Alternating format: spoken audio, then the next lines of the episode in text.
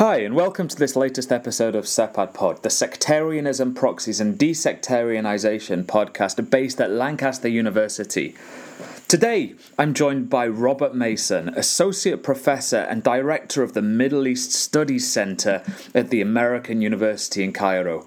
Robert has written on a, a range of things pertaining to, to Middle East politics, beginning with, with the rivalry between Saudi Arabia and Iran, and then pretty much most things pertaining to Middle Eastern IR since then.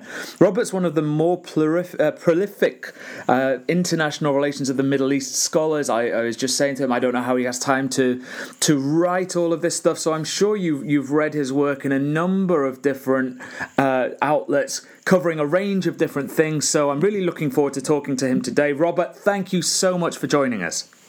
Absolute pleasure. Thank you. Uh, it's great to have you here. I don't know how we're going to do this uh, this today. As I said in my intro, your your back catalogue, if you will, is is so vast, so varied, and so rich. I'm I'm really looking forward to to trying to get to grips with with what's driving your your sort of intellectual curiosity, if I may. Mm-hmm. So um, so let's give it a shot. What what got you interested in Middle East politics in the first place, Robert? Well, it's a good question, and I think it's a, a multi generational uh, question. Uh, well, first of all, I'm really interested in all things IR.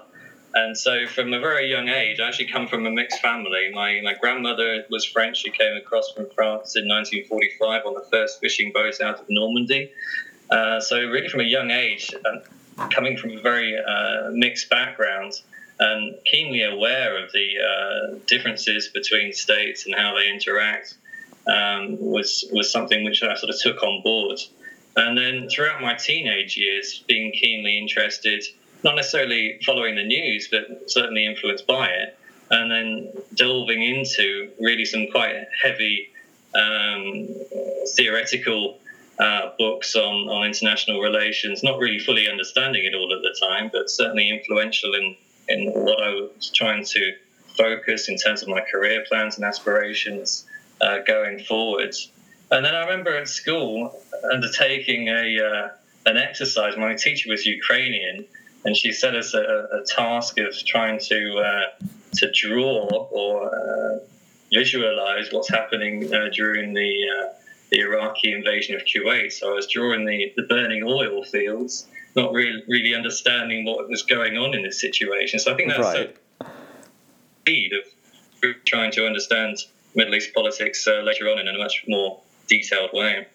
Wow, that that's fascinating. How old were you when you were asked to draw or to depict what was happening? well, exactly. At a very young age, I think something like eleven. Wow. Twelve.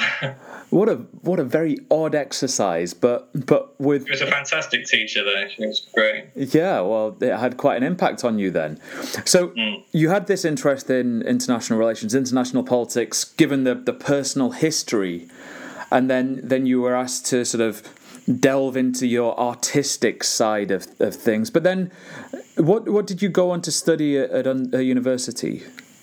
So I did a, combined honours in international relations and politics uh, at Westminster in London, and then I took a postgraduate uh, qualification in diplomatic studies, uh, which was really interesting because that was more uh, working under diplomats who had had extensive uh, experience in the field. Right. Uh, so dealing with things like nuclear negotiations or international law. Was absolutely fascinating. But then I took a few years out trying to figure out what I wanted to do longer term. Worked in the private sector for a few years, and then really it sort of crystallized that if I wanted to do international relations, I should start with uh, some of the more intractable issues. And so I decided to focus on Saudi and Iranian foreign policy. Right. So it was it was somewhat instrumental then in the sense of identifying one of the more pressing issues of international politics and trying to trying to understand why it was so intractable. Absolutely. And because it was so multidimensional and it was playing out in the economic, security, and political spheres, uh, I thought if I could get a grip on what's happening in the Middle East, it's really a large chunk of what uh, is important in terms of international relations and uh, how the global economy operates. Yeah. Um, what what I really like about your your PhD as as a book, I can't say that I've read the thesis, but I, I read the book when it later came out with uh, with IB Tauris. Is your your approach to, to Saudi Iranian relations is is somewhat different to, to others from from myself, from Banafsheh Keynoush, from Lawrence Rubin, uh, um, and and others. You you tend to focus on the the the the economic side of things and the the, the role of, of natural resources, of, of energy. Can you tell those people who've not read your book a little bit about what you tried to do in it, please? So, it's true that I do focus on economic factors, and by that I'm talking about how aid, trade, investments, uh, what's known as realpolitik, how these strategic investments and relationships with third party states uh, influences things like spheres of influence and balance of power. But to say it's all economic, um, there are significant components within it which go on to talk about political issues, sure, uh, strategic yeah. issues, and, and, these other aspects as well. So it's really a starting point, and understanding the economic component is, is really essential. Um, but also it's balanced out by insights into geostrategy and ideology as well, um, which also come out, I think, quite strongly. And it's something I've also adopted in other papers. So I looked at Israel Palestine as well on a similar basis, looking at the economic factors uh, in, in the conflict. And it really tells you a lot about what is economic and what isn't economic, and finding uh, the way forward uh, based on these kinds of, of modalities, if you like. Yeah, and I, I, certainly didn't mean to do you a disservice in the book. Um, I, I, think what's what's really interesting is is how you you situate those fundamental issues, the the realpolitik issues of, of economics and, and state politics within broader efforts of, of sort of cultivating foreign policy and and broader national identities and, and ideological struggles, which is which is incredibly different to, to those other approaches that tend to focus on, on geopolitics and religion. So it, it makes a number of really interesting contributions to those those debates. How did you find it as you were as you were writing at a time when when this this rivalry was becoming increasingly important in shaping global politics? It's quite a, a challenge in working on something so amorphous. Certainly is, but I think field research and looking at the empirics of, uh, of both states, traveling through Iran and Saudi, and understanding the, the psychology behind some of the decision making and uh, how the states had interacted historically was was really uh, important. And then the evolving uh, side of how sanctions were biting uh, in the Iranian case, and how there's an internationalization of their relationships, particularly towards uh, the East in Asia and so on um, was also very uh, enlightening as well. So that that book came out in 2014, if I'm correct. Around that time, yeah. Yeah. How how has it evolved? How do you how do you see the rivalry between the two states evolving since 2014? Obviously, we've we've seen the the fallout from the Arab uprisings. We've seen increasing conflict in Yemen and Syria, a new regime, kind of, I guess, in in Riyadh. How has the the rivalry evolved? Would you say? Well, I'm actually looking at this right now through various papers and uh, and publications. Uh, I think it's becoming uh, very different on a number of levels. It's becoming more uh, international in its uh, in, in, the confrontations, and that certainly played out after the Arab uprisings uh, in a number of weakened states through proxy conflicts. it's becoming internationalized through um, engagement with a broader range of allies um, and, and, trying to uh, influence in some of these states in terms of alliance building. Um, but it's also um, changing according to, of course, the US uh, foreign policy in the Middle East and how that's uh, impacted, particularly the construction of, of MESA. Um, I just read today, actually, I think it looks like Egypt is pulling out of this uh, organization. But certainly there's an interest in building this counter uh, Iranian alliance from the US side uh, and the Saudi side. Um, and so it's becoming a, a more intractable uh, and certainly um, playing out uh, in, in, different theatres. And that that suggests to me that it's going to be increasingly difficult to try and get some type of diplomatic resolution or some type of, of cooling off of tensions. It's, it's certainly complex. Um, I, I, do like to try to be optimistic in these things, and my research is looking at, in fact, ways to try to de escalate in some of these situations. Uh, not only uh, the Saudi Iranian tensions, but also uh, wider uh, Middle East uh, challenges.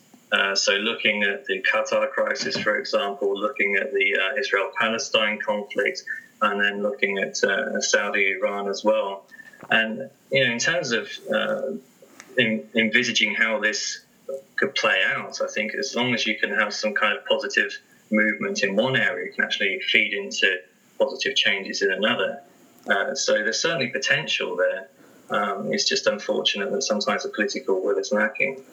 So, what areas might you might you identify as, as areas for possible um, uh, diplomatic manoeuvrings or or longer term rapprochement? If you can share a couple, perhaps.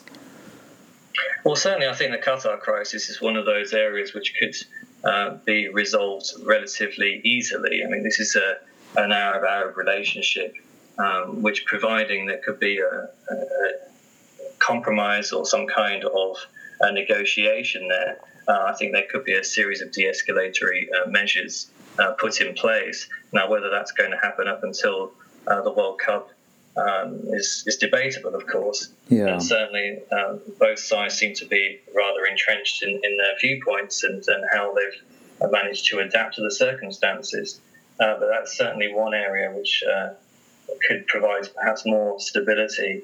Um, but amidst what else is happening in the region in terms of Algeria and Sudan, you know, the range of complexities and challenges is actually uh, growing. It's, it's, becoming much more complex in a very dynamic region uh, to move ahead with some of these kinds of negotiations with a lot of unknowns uh, yeah. at this point. But even Israel Palestine, I mean, US policy, of course, has been uh, rather focused on moving ahead unilaterally in this area. Um, and that's certainly complicated matters uh, in terms of negotiations. Um, but even if direct Saudi to Iranian uh, changes, I think, could be made in certain areas in order to uh, reduce the kinds of that we've seen in the last few years.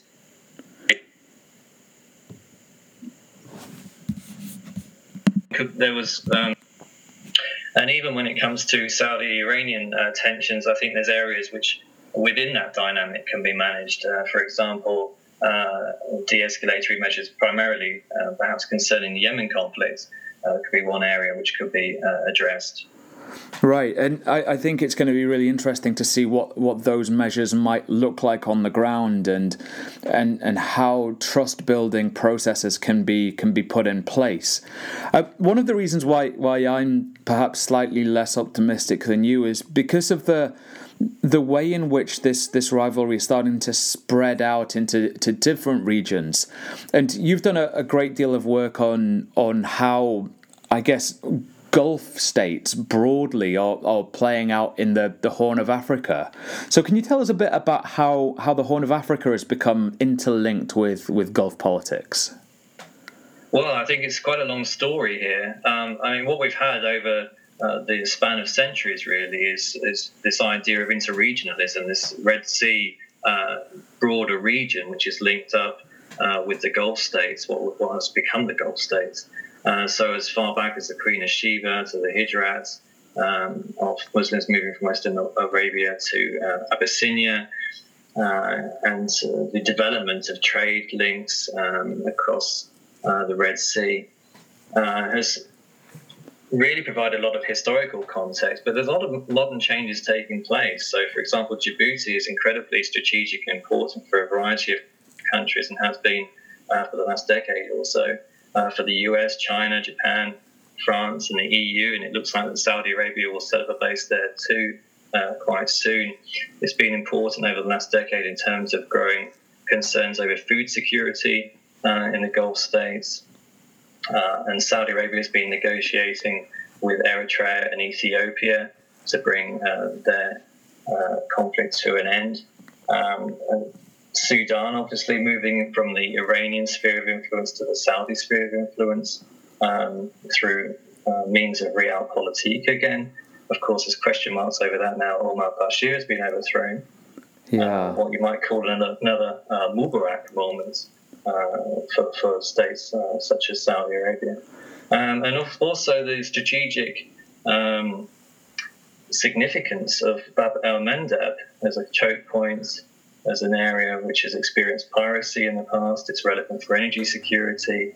Um, and for these reasons and its growing economic uh, significance, um, this whole uh, Red Sea area is, is becoming, and of course linked to the Yemen conflict, is Yeah. becoming uh, relevant in terms of base construction, uh, power projection, and alliance building. I think it's it's absolutely fascinating, and uh, yeah, I, I look forward to hearing more about this in, in the coming months as as you start to explore it further.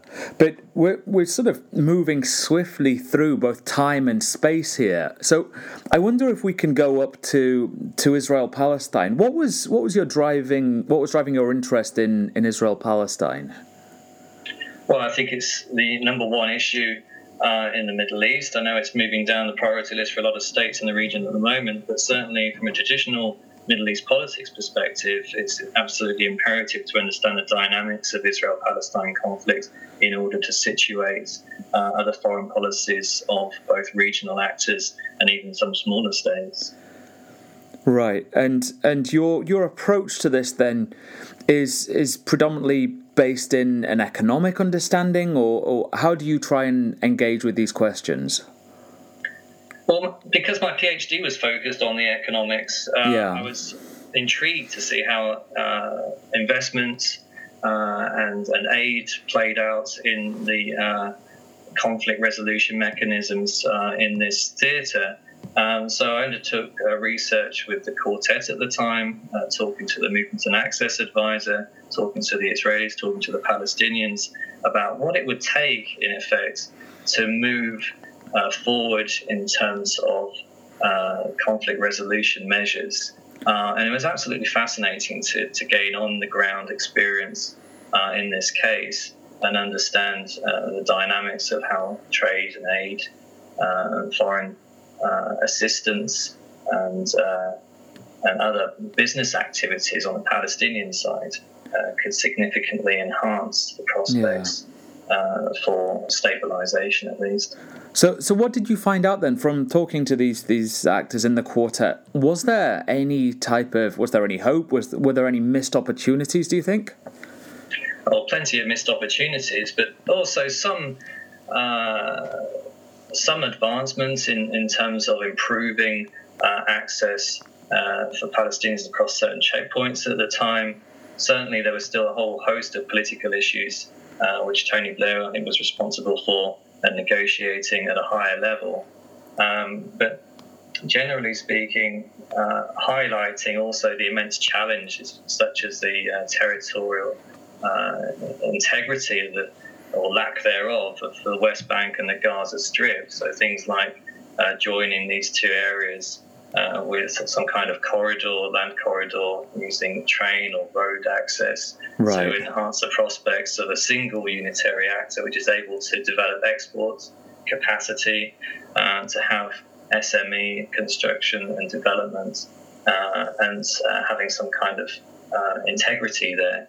Of course, with settlement activity since, uh, it's becoming a much more remote prospect, but it was still very, very important to explore these issues and still with flexibility uh, being highlighted, I think, on both sides, uh, I still uh, remain uh, somewhat optimistic on this topic. Right.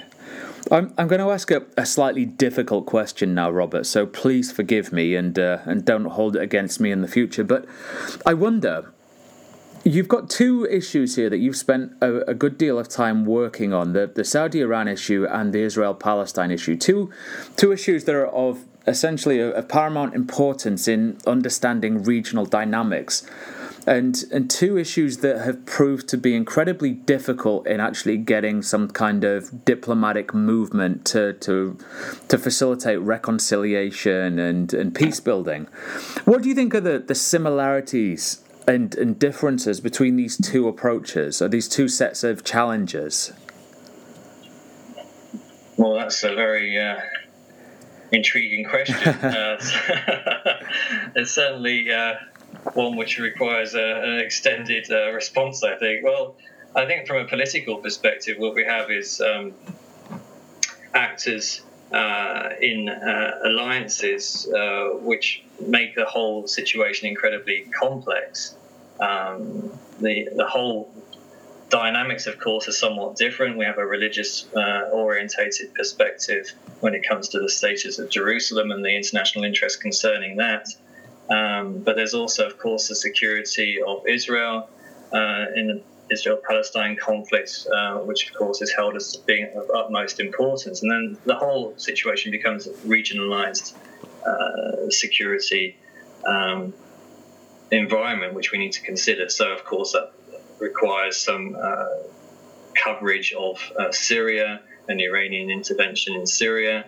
Uh, it means we need to look at Hezbollah and Hamas uh, and uh, the kinds of uh, security relationships between the IDF and these other other actors.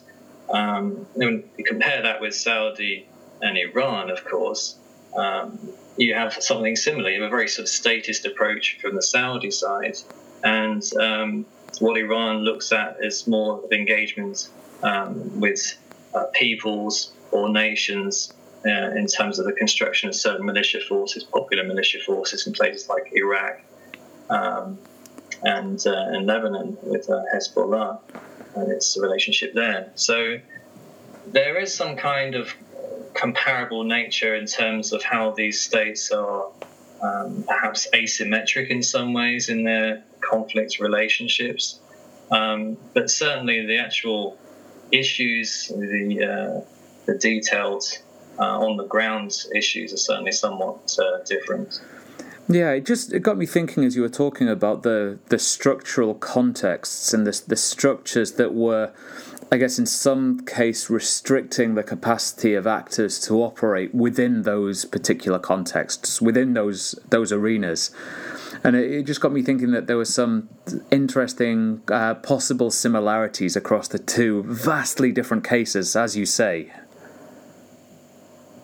Yeah, I, I do think that those uh, actors are uh, uh heterogeneous, and uh, and I think that's part of the complexity. That if there was uh, perhaps more awareness uh, of how uh, Iranian and Hezbollah uh, rationale and uh, encroachment and experience when it comes to Israel-Palestine conflict affects sort of regional dynamic as well, then perhaps other international actors uh, might be uh, looking at a more nuanced approach when it comes to engagement uh, which is really what I, I, call for in in, in my uh, in my book. That, yeah. Uh, I'm promoting this idea of active engagement. We've had for a long time containment strategies aimed at Iran, at uh, increasing sanctions and expecting the regime to capitulate.